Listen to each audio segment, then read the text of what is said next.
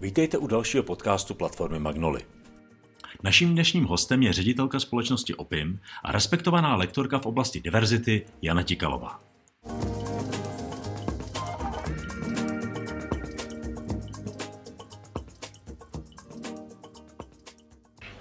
Ahoj Jani. Ahoj Tomáš. Jsem moc rád, že jsme se potkali a pojďme tedy rovnou na to. Co by si dělala, kdyby si nedělala to, co děláš? Co jsou tvoje vášně? Co tě, co tě od dětství nejvíc bavilo? Já jsem závodně plavala a od čtyř let uh, hraju na violončelo. Možná v té hudbě, ale zase na druhou stranu mě to úplně tak moc nebavilo. Spíš, pocházím z hudební rodiny uh, a táta ten si představoval, že budu právnička. Hmm.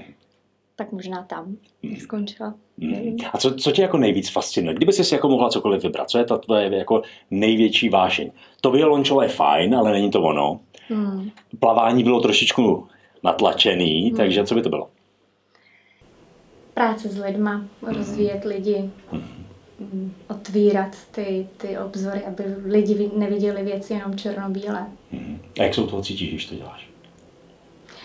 Asi přijde jako psycholog. Jo?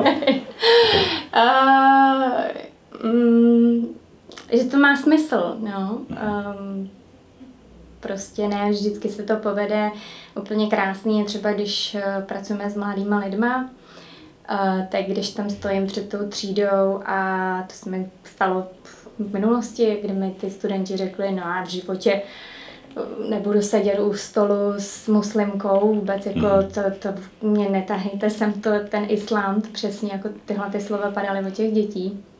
A vlastně za 14 dní, kdy my tam přijdeme mm, s programem, který děláme pro školy a vidím ty dva tohohle toho studenta s tou muslimkou, který sedí u stolu, mm. tak to je prostě takový takový pocit štěstí, že jo, ten, ten kluk prostě nebyl zarytě jako proti a alespoň se vyslechne. Jak ty jsi na to přišla, že tě tohle to baví? Že takový ty první semínka jsem zasázela v tom, v těch mých 16 letech, kdy jsem hrozně chtěla odjet do Anglie se učit angličtinu a nejela jsem tam s cílem si vydělat peníze, ale opravdu tu angličtinu, takže Eh, jsem eh, dělala práci jako operku, jako asi každá eh, většinou holka v té době a tam mě neuvěřitelně Londýn fascinoval.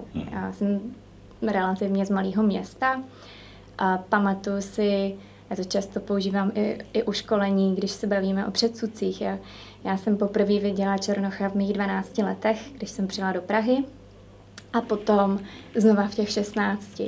A to jsem měla nastoupit do toho double deckeru.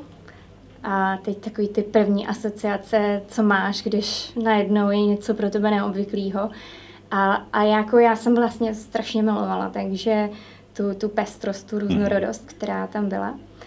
A myslím si, že mě to hrozně ovlivnilo tenkrát v tom, i když jsem se vrátila zpátky za rok, jsem tam zase mm, jela znova, Samozřejmě já jsem to byla nešťastná operka, jo. Mhm, mhm, Chtěla jsem se několikrát vrátit domů, měla jsem 20 liber za týden um, a um, ještě jsem jako do, toho platila školu, takže spíš jako takový tam pocity toho, že uh, mě, pou, mě i ty, ty děti na mě nebyly úplně mhm. milí. Občas jsem slyšela to, že jsem ta jako holka z východu a, a třeba si pamatuju, že ta jedna jedenáctiletá holka, tak ta mi ukázala ten, tu neuvěřitelnou škálu z toho zmrazáku těch zmrzlin, tak já tenkrát, že jo, znala pár jako přichutí a, a ona jestli chci? A já jako, že jo, jo, ráda by se. A ona říká, no to ale není pro holky jako operky. A prostě takže jsem byla najednou v, na té druhé straně. Mm byla jsem touto menšinou a myslím si, že tam bylo takový velký uvědomění toho, uh, tyjo, ten svět vlastně není strašně fér a když jsem přijela zpátky, tak jsem se cítila zase hrozně jako privilegovaná. Mhm. Byla jsem v té většině. Takže myslím si, že takový ten obrovský jako um, základ jsem si nesla od těch 16 let a možná i to mě ovlivnilo, že jsem pak šla studovat tu antropologii, než ty práva, co chtěl taťka. A, mm, a že jsem začala od 18 dobrovolničit pro různé organizace. Takže jako vždycky jsem tíhla k tomuhle tomu. No. Mm-hmm už nějaký ten křížek, to, to má ta tvoje, ta tvoje aktivita. A vlastně mně to přišlo, jako že jsi začala v době, jako že jsi, že jsi, že jsi stála s, se šňůrou, kterou by si chtěla dát do, zas, do zásuvky, někde uprostřed tržiště ve středověku, že ještě jako nikde nikdo nebylo. A ty si jako hledala, kam by si tu zásuvku mohla dát, aby si si nabila ten, ten počítač nebo něco takového a ono to tam nebylo. Tak to na mě přijde, že to se muselo stát a zajímalo by mě tedy, jak to vlastně vypadalo a jak si došla k tomu, jestli tohle to byl ten impuls, že jsi si prostě před 20 lety jsi se rozhodla, že půjdeš do oblasti, o který vlastně svět eh, pravděpodobně ani pořádně nevěděl. Hmm.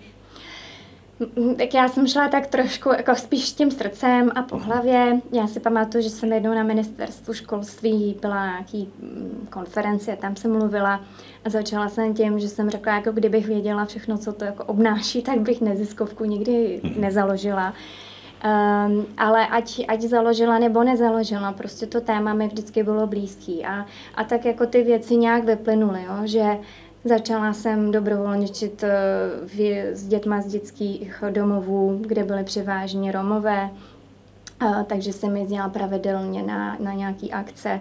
Začala jsem dělat pro organizaci s uprchlíkama, začala jsem uh, učit, uh, to, protože tenkrát jsem vlastně studovala v Plzni nejdřív, Začala jsem učit eh, černošské děti a češtinu a takže jsem byla jako hodně aktivní a eh, ta eh, šňůra od toho počítače, jak ty říkáš, já jsem na tím absolutně nepřemýšlela. Mhm. Prostě tak nějak jsem chtěla být aktivní a angažovala jsem se tam, kde to šlo. Mhm. A pak jsem si řekla, jako to je ten příběh toho, že chci který často vyprávím, jak vlastně jsem založila organizaci, je, že jsem měla myšlenku v hlavě, že všechny ty organizace, kde jsem dobrovolničila, tak se specifikovaly na jedno téma. A já jsem si říkala, pojďme jako udělat takovej, kde, ty, kde pár lidí dáme dohromady a teď, protože my spolu žijeme, že jo, tak nebudeme to dělat odděleně. A pojďme dát dohromady a prostě skrze, um, to tenkrát vlastně ta myšlenka byla skrze umění a sport, uh, se bavit o, um, o lidských právech, o výchově k lidským právům a vlastně o co to je být nástupce nějaký menšiny a tak dále. No a tahle ta myšlenka Uh, já jsem jako silně byla přesvědčena, že je skvělá a že, mm-hmm. že už jsem měla i ty i, i vyhlídlý grant jako na to, ale nikdy se neuchytila v té organizaci. A tak zase, jo, uh, na nějakým, není to, nebylo to ani bitevní pole, ale tak jsem si řekla, no tak já založím svoji organizaci. Ale jako nějaký plán nebo jako vize, nic, já jsem měla v hlavě ten projekt. A zase jako postupně to postupně to vyplynulo a um, od počít, šňůra od počítače, já ani neměla počítač, já mhm. neměla ani telefon tenkrát, takže uh, tak tak, no. Jak se to téma jmenovalo? Teďka budu věnovat oblasti, kterou za 20 let budou řešit úplně všichni. Ale dneska ji vlastně ještě nikdo úplně nezná. Jako, jak vysvětlíš ve středověku, že potřebuješ elektriku? To gro téma byly Romové. Mm-hmm. A vždycky háza, házení na druhou kolej, už i když jsem chodila na tu základku. Mm, a vlastně to byla taková norma. Jo? A já asi, jak jsem se vrátila z té Anglie, tak jsem si řekla, sakra, už mi to jako nebaví přehlížet tady to bezpráví, který je. No a přece všichni musí pochopit, že e, bychom měli pro to něco dělat. Ale jako naopak, no, spíš ty, spíš ty reakce byly um, i jako z mého okolí, jo, kamarádi třeba potom říkali, že uh, to teda bylo už, když mi bylo 23, 24, 25, že mám firmu na předsudky, že pomáhám cigánům a tak taky bylo i pěkný jako zjistit, kdo teda ten kamarád a ten, kdo vás podporuje je a kdo není.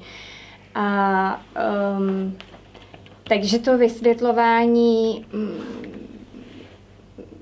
jako docela rychle jsem, jsem narazila. Obzvlášť mm. jsem hodně se snažila být aktivní na tom malom městě. A, a vlastně jeden okamžik jsem si řekla, no, ty na zkušenosti spíš budu sbírat ze zahraničí a po nějaký době je přinesu sem. Hmm. Takže prvních nějakých možná 6-7 let převážně ta naše práce byla uh, s různýma mezinárodníma organizacemi, které stejně smýšleli a vlastně přinášeli jsme ty příklady toho, um, jak prolomovat ty bariéry, jak stavět ty mosty mezi těmi lidmi, jak vlastně neseparovat, nemarginalizovat, protože ten je takovej a makovej, protože ten je z téhle sociální uh, skupiny a tak dále. Ale jako řekla bych třeba prvních deset let jsem měla pocit, že si tak jako plavu sama v tom moři. Co se teda stalo po těch deseti letech? Ta naše společnost jako dozrála nebo uh, už to bylo tak urgentní, že se s tím muselo začít něco dít? Jako obrovský zlom spíš pocituju posledních šest let. Ano. Ale ještě jako před těmi deseti lety um, si spíš myslím, že jako ten postoj byl uh, byl takový jako možná i větší strach od lidí. Přišly sociální sítě, více hejtu, více jako ty lidi anonymně mohli dávat, eh, dávat najevo ven, co si myslí. Uh, imigrační vlna. To já si i pamatuju, že jsem stála prostě před skupinou mladých lidí naší jako budoucnosti, kde měli jako neuvěřitelně ostré výroky k, k imigrační vlně, která byla v, v těch letech. A uh, já jsem tam jako stála s tím, že já vlastně nemám argumentaci pro ně. Jo. Uh, takže měla jsem takový jako up and downs, jo, jako, myslím si, že tak celkem třikrát za ty 20, 20, těch 20 let jsem to chtěla zabalit. Mm. No, byly to um, ta první dekáda, jsem si i z úřadu jako vyslech, vyslechla svý, kdy jsme měli plně nesmyslnou finanční kontrolu, která trvala rok kvůli a, a pak, pak vlastně jsme tam řešili tak nesmyslné věci, kdy ten, eh, ten donor říkal, jako my jsme naprosto v pohodě s tím, jak jste ten mhm. grant použili, ale finanční úřad prostě furt ty klacky pod nohy. A i, i na rovinu do očí mě ta úřednice řekla, a to vám stojí za to vám pomáhat těmhle těm jako lidem. Mhm. A, takže si i pamatuju, když jsem jako jak to nebylo přijímané úplně to téma, když jsem mluvila o organizaci Co děláme, tak jsem někdy dávala na první místo, že pracujeme i s lidmi s postižením. Jasně. Hm. Protože to už jsem vnímala, jako jestli někdo jako od, odpálkuje hned na hm. rovinu to, tohle tu jako skupinu lidí, tak eh, nemá smysl vůbec jako s tím člověkem mluvit dál. Hm. Ale zase já jsem dozrála, vyzrála, uh, jako ten, to, ta, ty obrovské ambice a, a ta i jako přemíra té naivity, že to půjde rychle a uh, tak to mě, to jsem potom asi přehodnotila a rozhodla jsem se, že já nebudu um, lidi přesvědčovat a nebudu se jako stát těm argumentům, ale spíš jako propojím síly s těma který v tom cítí smysl a vidí smysl. A to můžu říct, že třeba za posledních šest let, a zvlášť u těch, um, u, te, u těch firm, u, u těch soukromých subjektů, um, tam to rezonuje, ale um, dřív bych si myslela, že ne. To, co jsi začala řešit, jak jsi říkala, řešila se romskou otázku, imigranty a tak dále, ty, kteří dneska na to slyší, oni slyší na tohle téma, nebo to téma se zaměnilo? Já mám pocit, že, se to, že celé to téma se posunulo trochu někam jinam. Jo? Že mm. jako eh, v, cent, v tom hledáčku nejsou ty skupiny, po kterých ty jsi šla. Že se to jako hodilo někam, že se to vlastně celé posunulo někam jinam. My jsme vždycky řešili to, to jako tu diverzitu, mm-hmm. řešili ve velmi širokém spektru. Mm-hmm. A jsou je několik uh, cílových skupin, na kterých jsme mluvili. Ano. Na mladí lidi, na učitele, na neziskové organizace a na firmy jsme mm-hmm. první deset let nemluvili. Mm-hmm. Tam, v, pokud bylo CSR, tak buď pomáhali těm větším neziskovým organizacím, které jsou jako hodně etablovaný, jsou veliký a mají nějaký, um, nějaký jako konkrétní dopad třeba v zahraničí, Uh, hodně byly populární před, před těmi 20 lety programy adopce dětí na dálku, prostě to byly ty CSR aktivity. Jo, takže ono musí rozlišovat, na koho my jsme mluvili. A uh, jako upřímně, já, já jsem jako nevím, měla vymyšlený nějaký strategický mhm, plán, mm-hmm. jak jako na koho mluvíme a, mm-hmm. a jakou tonalitu zvolím a sociální sítě nebyly, takže jsme byli šťastní, když vyšel článek prostě v tisku, takhle se lidi o nás dozvěděli. Uh, ale to vždycky, co jsme řešili, bylo inkluze lidí. A já osobně jsem nikdy jako od celých přes 20 let, protože neziskovka je 20 let, ale já to vlastně od těch svých 18 let dělám, že teď jsem prozradila, že je mi víc než 40 Já jsem to, to se nedalo spočítat. uh, diváci si to spočítají. Uh, takže uh, Mm, teď nám co jsem uh, Takže to propojení, to, to za, zaměření na tajná, na tajná témata jsou vlastně jedno, protože vlastně jde, jde jo, jo. tu A že, že já, já vlastně vždycky jsem, když jsme mluvili o lidských právech, rovných příležitostích, tak je to pro všechny. A ať jako mám nějakou skrytou predispozici nebo nějaký omezení nebo viditelný, to je jedno. Prostě vždycky jsem mluvila a chtěla, ať já naše organizace se právě vymyká těm jiným, než tady před 20 lety existovaly, je, že my spolupracujeme a chceme šířit tu osvětu uh, o diverzitě jako takový. Ale před 20 lety slovo mhm. diverzita to neexistovalo. Mhm. V českým slovníku minimálně ne. Zrovna tak inkluze. A před 20 lety existovalo slovo integrace, mhm. na což já jsem jako velmi alergická teď. Byť když si někdo jako bude z diváků hledat, eh, co opim znamená, tak tam to íčko za tu integraci stojí, ale um, je, teď to nahrazujeme tou inkluzí. Ale před 20 lety slovo inkluze nebyla. Ono jako psychologicky a i jako ten pojem je potom dost rozdílný v tom kontextu. Jak a v čem se rozcházela ta tvoje definice těch jednotlivých témat, nebo ta definice eh, těch lidí, kteří společně s tebou vlastně jako posouvali ten svět. A ta míra rezistence a to, jak se na to koukal ten svět, jako kde oni to, kde oni to vnímají. Protože řada těch témat a řada těch pojmů, které si použila, jsou dneska vnímány jako naprosto odlišně. Uh, hele, já si myslím, že uh, spíše to, že většina lidí stále dneska nechápe úplně přesně, co ta inkluze a co ta diverzita znamená. Uh, ať jsme v České republice, nebo jsme na západě. Většinou pod, to, pod tou diverzitou inkluzí jako nějaké buzzword a si lidi představí tak teď co nejvíc, jako se řeší za problém. U nás jsou to ženy a hodně v poslední době LGBT. Uh, v Americe jsou to etnické menšiny například. Takže to je, že lidi si pod tou diverzitou tohle představí. A co to ale znamená pro ostatní? Co to znamená pro tebe? Mhm. Co to znamená pro, pro mm, lidi, kteří mají nějakou skrytou vadu, poruchu? Jo. A já, já vždycky chci, kdykoliv, s kýmkoliv mluvím, ať je to ve školení, ať je to s nějakým partnerem, kterýmu pomáháme stavit strategie, aby chápali, že ta diverzita je opravdu o všem. Ta se týká nás všech. Mhm. Jo. A co my chceme, aby lidi byli přirození, aby nemuseli skrývat to, k čím opravdu jsou.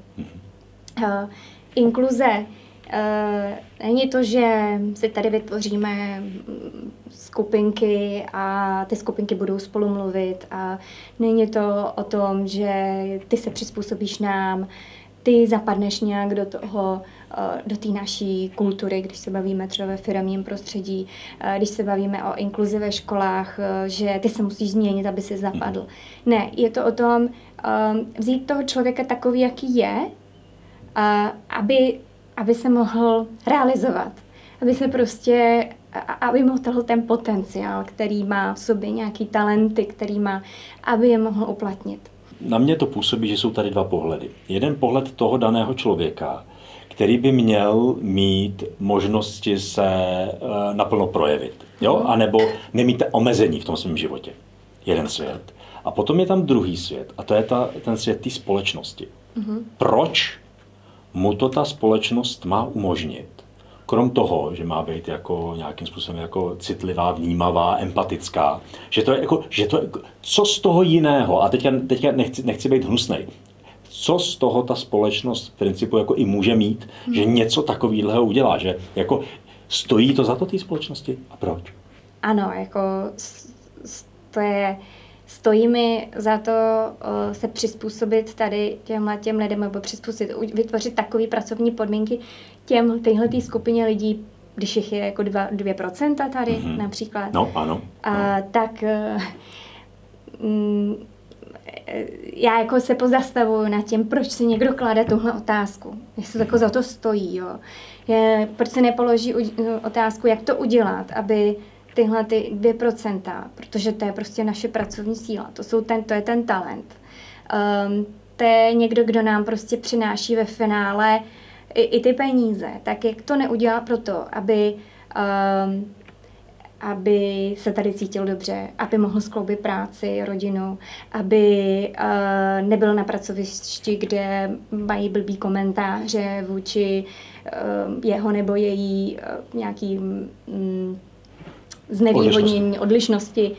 Jo, tak tyhle jako otázky typu stojíme to za to, chápu, že si mm-hmm. položí někdo, kdo rozhoduje o těch financích a, a mhm. potřebuje generovat zisk, ale jako sakra už jsou na to studie, že prostě a, a lehkou matematikou, jako o, odliv těch talentů nám uh, bude stát víc peněz, než uh, když já nastavím flexibilní pracovní dobu.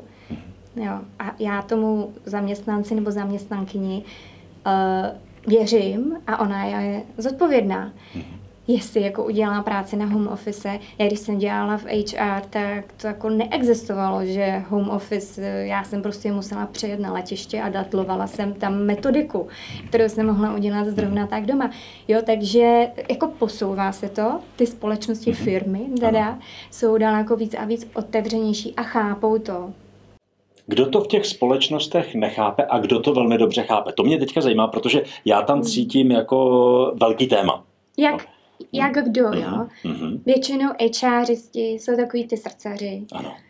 Ti to chápou a ti to chtějí prosadit. Ano. Stane se, že ve firmách jsou i osvícení ti, ti manažeři vysoko, mm-hmm. ti, kteří rozhodují o rozpočtech, ti, kteří jako opravdu jsou ti decision makers.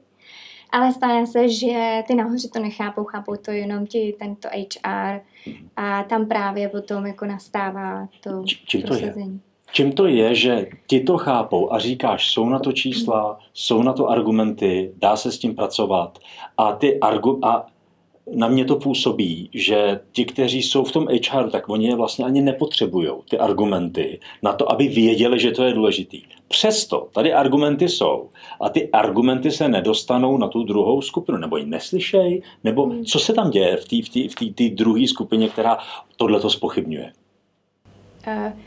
Nebo nevidí, možná nespochybňuje, ale nevidí. Nechce hmm. vidět, věnuje se jiné. Agenda je vejš, body, uh, není to top 10 priorita, je to top 20 priorita. Tak jako přesto, že i řeším často připravit takovou tu business narrativu tomu, proč je to důležitý, ve finále firma chce být konkurenceschopný, mm-hmm. scho- konkurenceschopná, tak uh, uh, podložit to nějakými čísly, podložit to prostě tou business narrativou, to pomůže. Zase ale uh, jako když budete mluvit k někomu, kdo zarytě proti, tak můžete mít jakýkoliv čísla a nepomůže to. Jo, takže je to opravdu firma od firmy, prostředí od prostředí. Uh, I sám někdy jako, um, jsou krásní příklady, kdy uh, eh, CEO řekne, tohle je prostě top priorita. A jestli to řekne z důvodu, že tam je to osvícení po nějaký době, nebo z důvodu, že se ho to osobně týká, s čím jsem se taky několikrát setkala, tak uh, tak se tam dělají krásné věci. Mm-hmm. Tak mě zajímá teďka, ne kde to bude v roce 22, 3, 4, 5, ale kde to bude v roce 41. Eh, spíš jako kde bych si přála ano, a kde jako předpokládám, pokud jako se nepoleví, nenastane mm-hmm. jako Bůh ví, co, co může nastat, um, tak uh, to mé přání a, a víra v to, že organizací firem Eh, dneska už i začínají menší firmy. Eh, bude víc a víc, který to téma uh, budou mít uh, spíš jako přirozený. Nebudeme muset uh, o tom tolik diskutovat, ale přirozeně, už jako dneska, když mluvíme s mladou generací, generace mý dcery, tam vlastně je úplně jedno, jestli to je dítě, s kterým si hraje a má Downův syndrom, nebo je to černoška, ona neřekne, že to je černoška, to teda jako mám takový hezký příběh z pohádky Friends, na který se kouká, mhm. tak uh, tam jedna postavička, jedna z nich je černá a já se zeptám, která je ta Andrea? A ona říká, tak v tom žlutém tričku. Mm-hmm. Jo, jako co ty by si řekl? No, která z těch pěti je Andrea a ty víš, že Andrea je, je černá.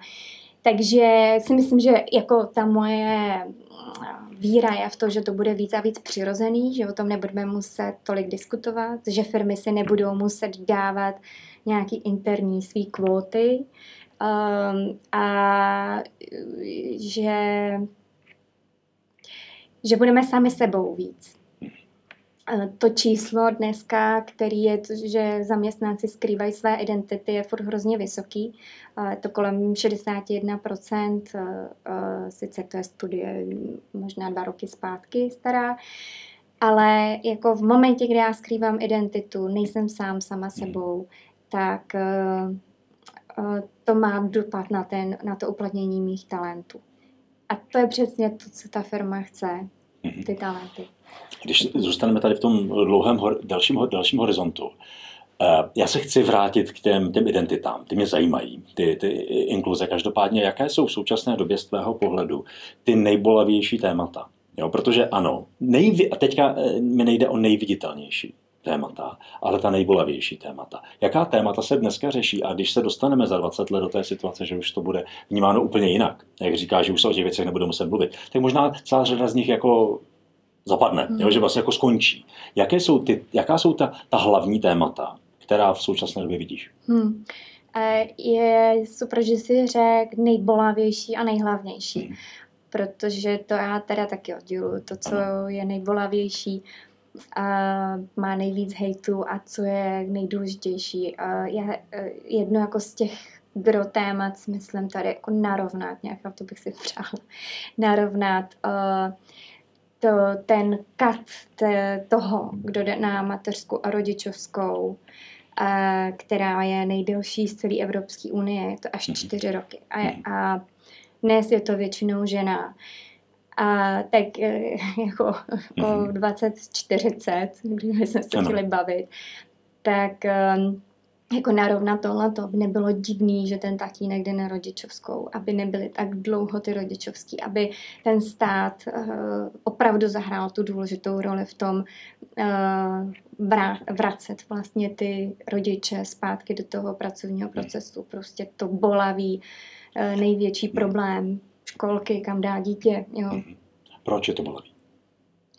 Eh, tak eh, příklad eh, u mě, jo. Já jsem dala dítě do státní, nebo já, my, mhm. kolektivní rozhodnutí, dali dceru do státní školky, když byly dva roky. A Měli jsme obrovský štěstí, že se dostal do státní, protože soukromou bychom si nemohli mhm. dovolit. A i když jí byly dva roky, tak teda jsem musela hodně obhajovat. Jo. Obhajovat to, že prostě já se chci vrátit zpátky do práce, já chci dělat to, to co, kde se realizuju. Takže jako doufám, že tohle se proboří. Eh, ten, mm, ty předsudky s tím, že ve dvou letech dá dítě do školky je bláznovina. Zároveň ale a to vůbec umožnit.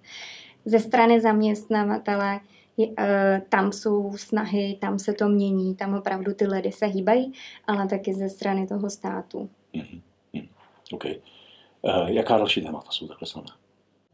Uh, já jako bolavý téma a obzvlášť mě to přijde tenhle rok je uh, skupina LGBT. Mm. Jako tolik hejtů jsem asi nezažila za celých 20 let. A jako mám na to pár mm, hypotéz, proč tomu tak je, ale divím se.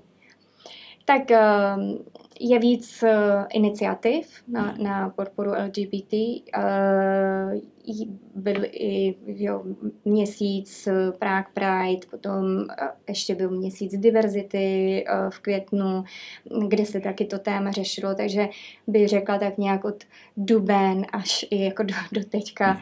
Uh, je tam poměrně hodně aktivit a lidi jsou zkrátka asi z toho unavený už. Mm-hmm. Jo, a jsou je tady jako několik táborů, táborů um, těch, kteří um, přestaňte už nám jako to téma spát, pak je tábor tady těch um, angažovaných lidí, kteří chtějí o tom mluvit, protože furt ten problém je a máme na to čísla a um, ty lidi to nemají lehký na trhu práce a pak zase ten druhý tábor se diví nad tím, jak to, že to nemá lehký, mě je přece jedno, jestli uh, je to gay nebo lesba, kdo sedí se mnou u stolu. To sice jako říká někdo, ale v, v realitě, že jako jsou na to čísla, není to tak. Pak tady je tábor i těch samotných lidí z, té, z těch eh, skupin. Já tedy strašně nerada nálepkuju a říkám skupin, um, jo, protože i v rámci té skupiny každý je jiný, a, a, ale těch uh, lidí uh, pod teda LGBT skupinu, takže i tam je ten tábor, jako už, už, to, už, to, už nás nechte být, už mhm. prostě nemluvte o tom, um, tolik. Takže si myslím, že to, tě, to, jako to jsou moje hypotézy, ale teda ne tolik, to, je hodně bolavý, myslím. Um, no, ale zároveň um, tak jako takový téma, který um, já na který narážím, protože um, jsem v kontaktu s těmi různými lidmi, je, uh, že ti zástupci, zástupci ti, ty, ty lidi, kteří jsou trošku jiný, tak uh, se strašně se podhodnocují. Mm-hmm. Strašně málo se platově ohodnocují. Mm-hmm. A neumí si vyjednat podmínky, neumí si říct o, o adekvátní platový ohodnocení. A to si myslím, že mm, že může být velký, ještě větší potenciální problém, protože uh, momentě, kdy eh, zaměstnavatel bude chtít eh, vytvořit ty podmínky pro to, aby vzali lidi z, například lidi z navozíku, tak zase jako pozor na to, aby to neinklinovalo k tomu, eh, že mm, je budou brát jako ti, mm, kteří si, kteří nejsou s tou kuráží říct si prostě o větší plat. Hmm. A ono potom jako ve finále když si ten, tenhle ten člověk připočítá, o co všechno přijde v momentě, kdy nastoupí do práce, tak uh, se mu to ani nevyplatí. To jsou příběhy, které já slyším.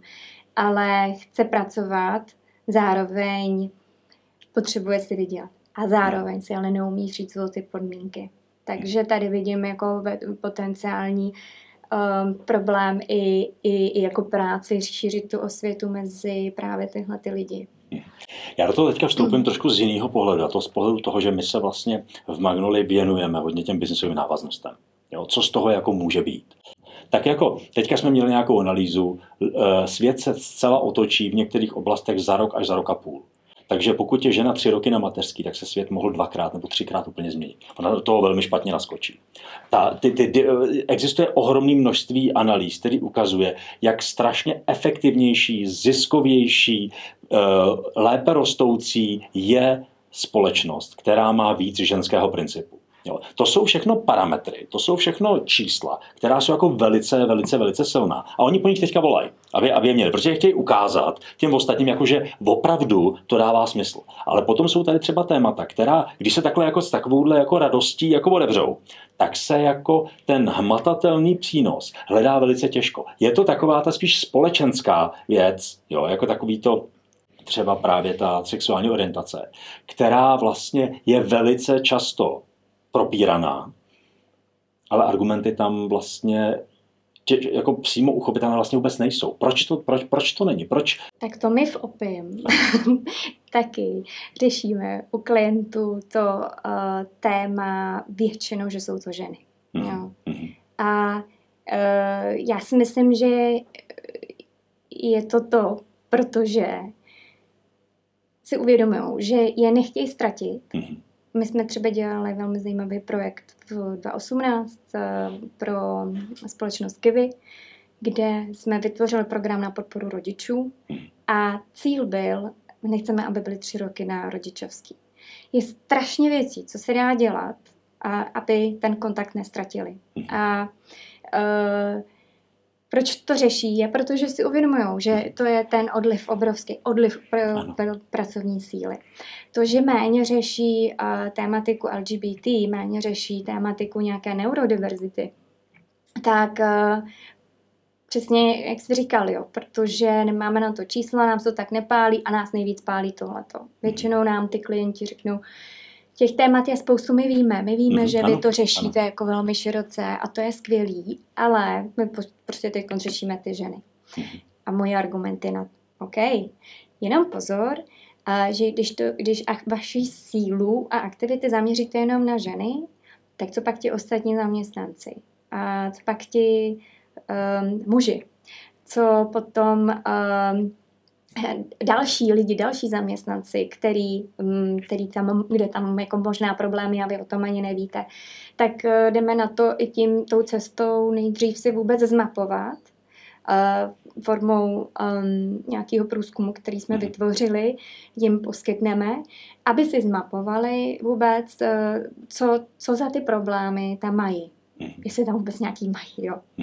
Mhm a aby jsme jako tady uměle nevytvořili, tak jsme se shodli, my tady prostě čtyři jsme se shodli, že tohle je to téma.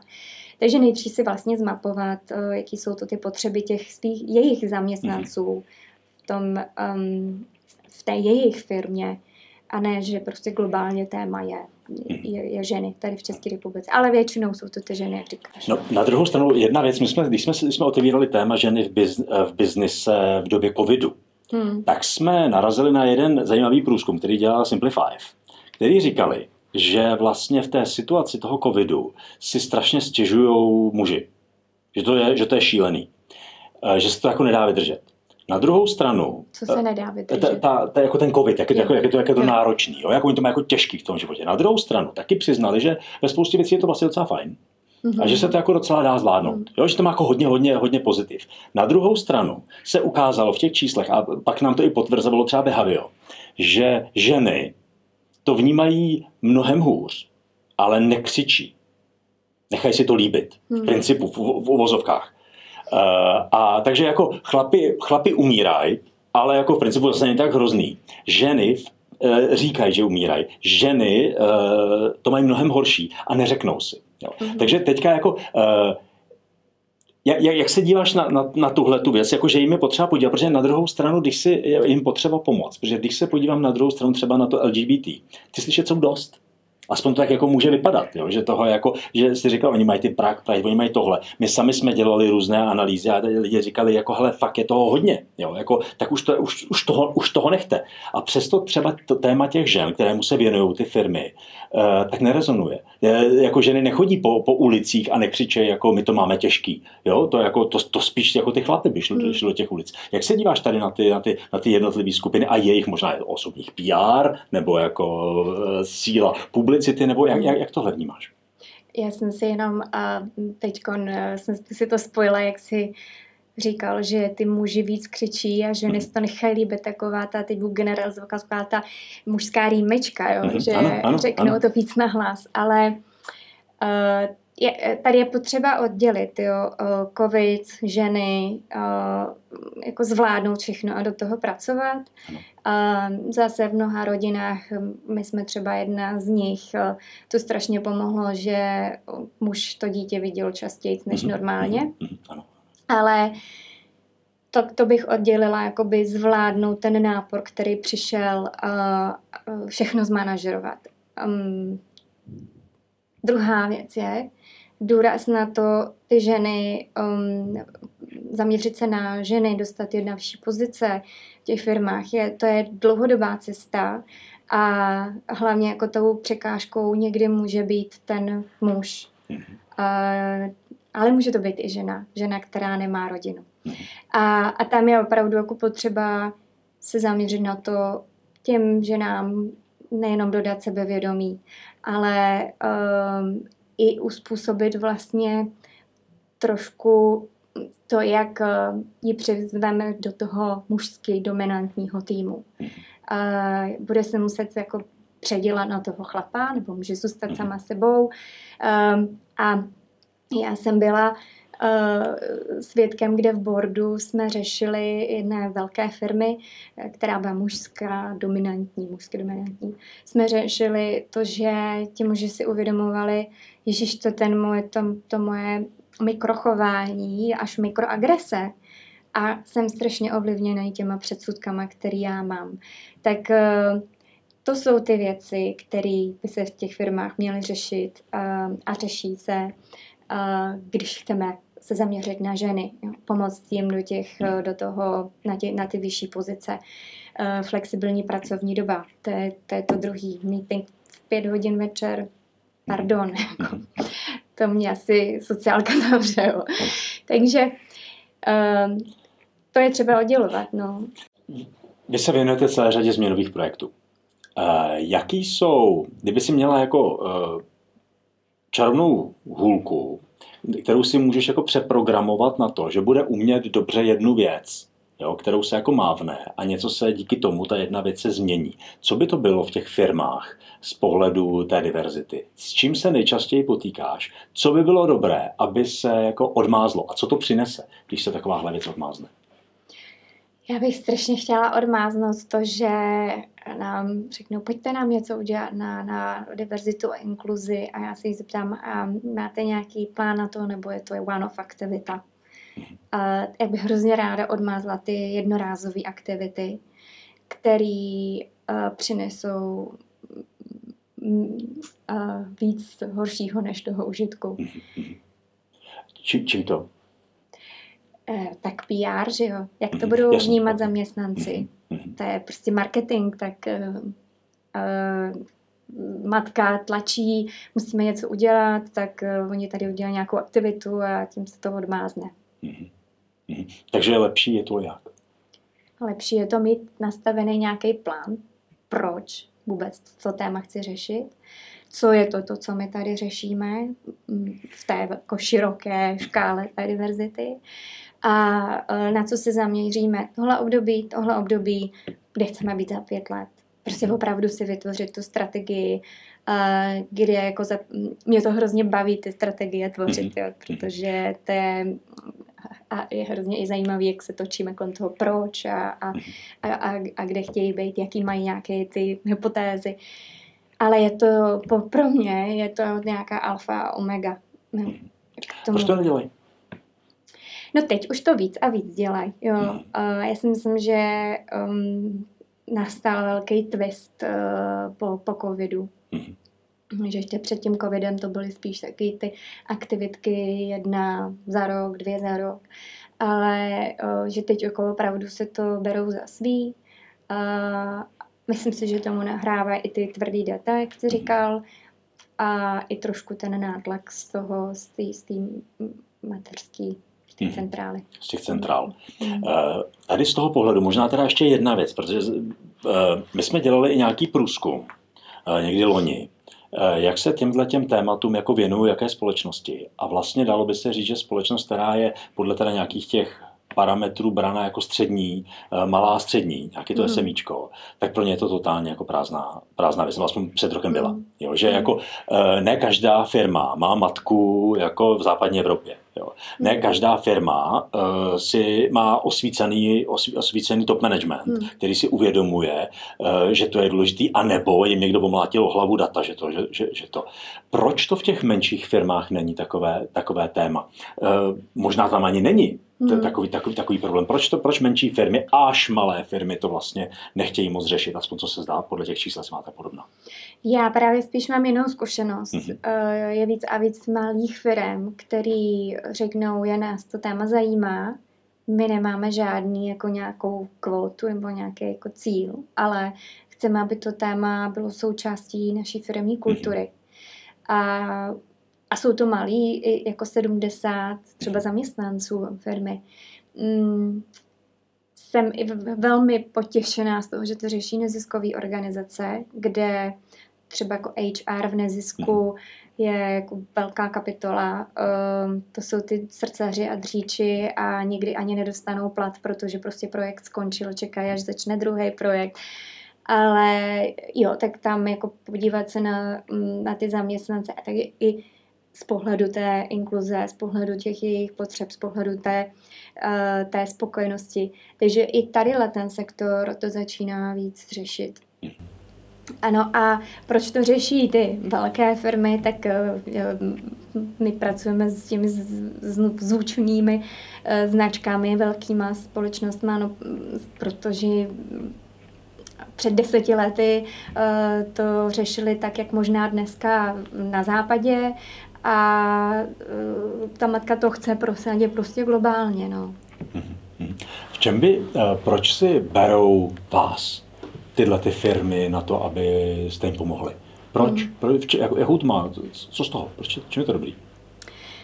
Ta zpětná vazba, kterou dostáváme, je um, to, že v tom tématu děláme strašně dlouho, ale vlastně nezačali jsme to dělat jako nějaký trend, že nějaký boom, prostě jako byl boom s coachingem a boom s agilitou, tak uh, že vlastně uh, máme ty zkušenosti, víme, o čem mluvíme, máme i zkušenosti práce s těma komunitama a, a že se jim líbí, jak to děláme. Jak to, a zároveň i, i třeba jako netlačíme do něčeho, co musí a Spíš naopak chceme, aby co nejvíc oni si um, řešili ze svých vlastních zdrojů, se svýma lidma. A i jsem dostala často zpětnou vazbu, která mě teda velmi těší, že uh, je vidět prostě, že to srdce tam mám a obrovskou tu trpělivost, se, že se tomu věnuju takhle dlouho. Takže jsem, jsem věrohodná, že to opravdu myslím, myslím vážně, no, že to není ten trend momentální. No. Co by měl být argument pro HR a jaký by možná měl být argument pro top management? Jestli jsou odlišné, proč by si vás měli nabrat? Uh,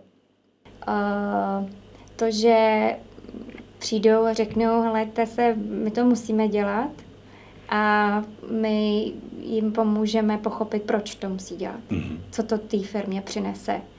A to i tou formou, aby to mohli předat dál, vejš. Um, zároveň i to, že uh, v těch komunikacích je hned jasný, že to není otázka jako pár měsíců, uh, že uh, diverzita a inkluze má být součástí nějaké biznesové strategie. A je to ve finále tomu biznesu přinese to ovoce.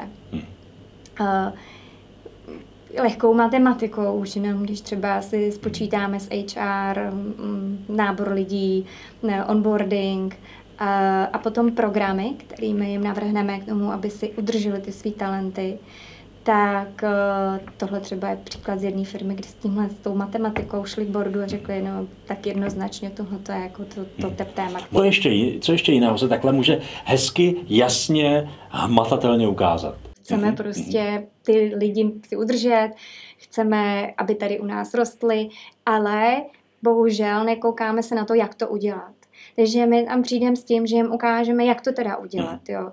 Um, zároveň employer branding, jako přeci ty zaměstnanci potom budou mluvit v superlativech o, o té mhm. firmě, pokud ta, ta firma uh, uspůsobí to pracovní prostředí uh, nebo ty pracovní podmínky tak, že já um, já se tam cítím dobře, mm-hmm. já tam zůstanu, budu potom dobře mluvit o té firmě. Uh, jo, takže zase nějaký termín employer branding, ale když se na to podíváme úplně selským rozumem, tak uh, ty taky budeš mluvit dobře o zaměstnavateli, mm-hmm. který jako nejenom tě adekvátně ohodnocuje, ale máš tam respektující kolektiv a to, že máš nějaký svý individuální potřeby, není problém. Prostě všichni se snaží to vymyslet tak, aby ty si prostě byl součástí. Um, uh, No a s employer brandingem, tak tím souvisí zase uh, hiring, že jo? přínos uh, nových, uh, nových talentů. Takže je to jako směť uh, těch dopadů dlouhodobých, uh, je několik. Uh, samozřejmě není to hned, A um, my třeba teď vlastně až po dvou letech máme uh, studium, nějaký výstupy, nějaký čísla s tím programem na podporu rodičů. Uh, jo, ale asi je chyba hned očekávat nějaké výsledky. A chyba i je možná to, že CEO přijde a řekne, my to prostě máme na stole, už já jsem to dlouho měl v šuplíku a už teď fakt jako na to tlačí, už to musím dělat. Možná to má i ve svých KPIčkách, jo? um, to většinou teda neřeknou. A, ale tak já nevím, co s tím dělat. Tak to jako dá tomu HR, ten HR, který už takhle má plnou agendu, řekne, no, co já s tím mám dělat, tak teď jako narychlo se nějakou aktivitu mhm. vymyslet, aby se něco dělalo. No a pak prostě je ten problém, že to něco se udělá, nemá to nějaký flow, nemá to, to že se dostaneme k někam, kam se chceme dostat. A pak ti zaměstnanci diverzita, mažu mail. A to jsem slyšela několikrát. Cokoliv, jako kdy má title diverzita, já to mažu, já s tím nechci mít nic společného. Takže um, těch jako ten seznam toho, co to pro tu firmu může být jako benefitem a jako konkurenční výhodou je dlouhý. Zároveň bych chtěla, aby posluchači a diváci si uvědomili, že opravdu to není, hle, tady to mám, mm, něco s tím udělej, smeteme to a nějak se jako toho zbavíme. Mhm. To prostě nebude fungovat. Uh, jedna věc na závěr bych se ještě chtěl zeptat. A pořád nenadáváme. Kdo tě v poslední době jako opravdu velice příjemně překvapil? Co se ti, jako, co se ti líbilo? Co, si, co ti udělalo opravdu radost v téhle oblasti? Ať to není pořád o tom, co, co měl kdo špatně a jak, jak, jak, to, jak to kde nefungovalo. Ježíš, to já ani nechci, aby tak vyznělo, že to že je špatně a jako to bych chtěla zdůraznit, že je to lepší a lepší a, mhm. a i to mm, spojovat ty síly dohromady je, e, vidím obrovský rozdíl v tom, jak to bylo dřív, jak to je teď, každý mhm. předtím si hrabal na svým písečku a ano, objeví se prostě někdy ty, kteří nechtějí jako vůbec partnerství nějak spolupracovat, ale uh, víc a víc teda to partnerství. To mi třeba dělá jako radost. Mm-hmm. Jsou firmy, kde si uvědomují, to je tak delikátní téma, kde se furt můžeme učit a posouvat, přestože máme tady úplně super programy, ale furt chceme ten best practice a furt chceme sdílet. A to třeba se ne, teď nám krásně ukazuje na té platformě DNA Shapers, kterou jsme vytvořili, kde um, jsou společnosti, které jako dělají boží věci, mm-hmm. ale furt jsou ochotní to sdílení. Takže tady vidím obrovský posun. Mm-hmm. O zároveň ten posun, že už to není otázka jako velkých firm, um, kde mají 10 tisíc plus zaměstnanců. Je to otázka i těch malých, i startupů. I mhm. startupy řeší tohle téma. Takže to mi dělá radost takovou každodenní a takže, větší takže, a větší smysl. Takže to máš vlastně takový, jako že si, že si prostě před těmi 20 lety si stála, si si prostě vykolíkovala kus louky a řekla si, tady, tady bude prostě, ta, ta, ta, to je ta oblast, která mě zajímá a teďka ti na té louce toho jako nejenom jako vyrostly nějaký rostliny, už tam máš ale i stromy, už je to takový jako všechno a nastěhovali jste ti tam ptáci a vlastně to tam jako docela hezky žije. Takže musíš mít vlastně docela hezký pocit z toho, jak se, jak si, jak jsi si počkala na to, až ti tam ten svět jako doroste, až to hmm. všechno rozkvete a bude, bude, to, bude to všechno fungovat a společně to jde hezky, to jde hezky dohromady. Takže to, to ti musí dělat radost. To jsi řekl úplně překrásně, jo. Eh, ale já jsem to jako dopředu nekolíkovala. Určitě. Prostě určitě. to tak nějak Tak jsem to nemyslel, ale že musí být hezký ale... pocit, jako když vidíš, jak to kolem tebe kvete. Rozhodně, jako to je by ten, ten smysl toho, že to, co jsem si myslela před 20 lety, že dává smysl dělat, tak uh, už v tom mini boji nejsem sama.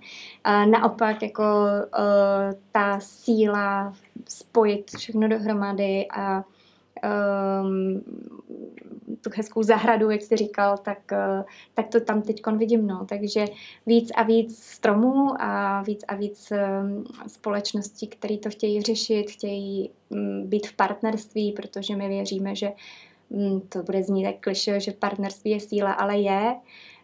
Um, a zároveň Eh, společnosti, jako třeba Magnoli, kde mě na vás velmi sympatický, že na rovinu jste mi řekli, ale my si nehrajeme na ty odborníky, nás to téma prostě zajímá, tak kde v tom můžeme uh, něco udělat, uh, nějak něco s něčím hnout, aby jsme trošku přispěli, uh, tak to, to jako je mi sympatický, že uh, jsou i taky takové společnosti tady. Skvěle. Moc děkuji, tak se budu moc těšit na spolupráci a moc děkuji. Díky, díky za rozhovor. Já děkuji.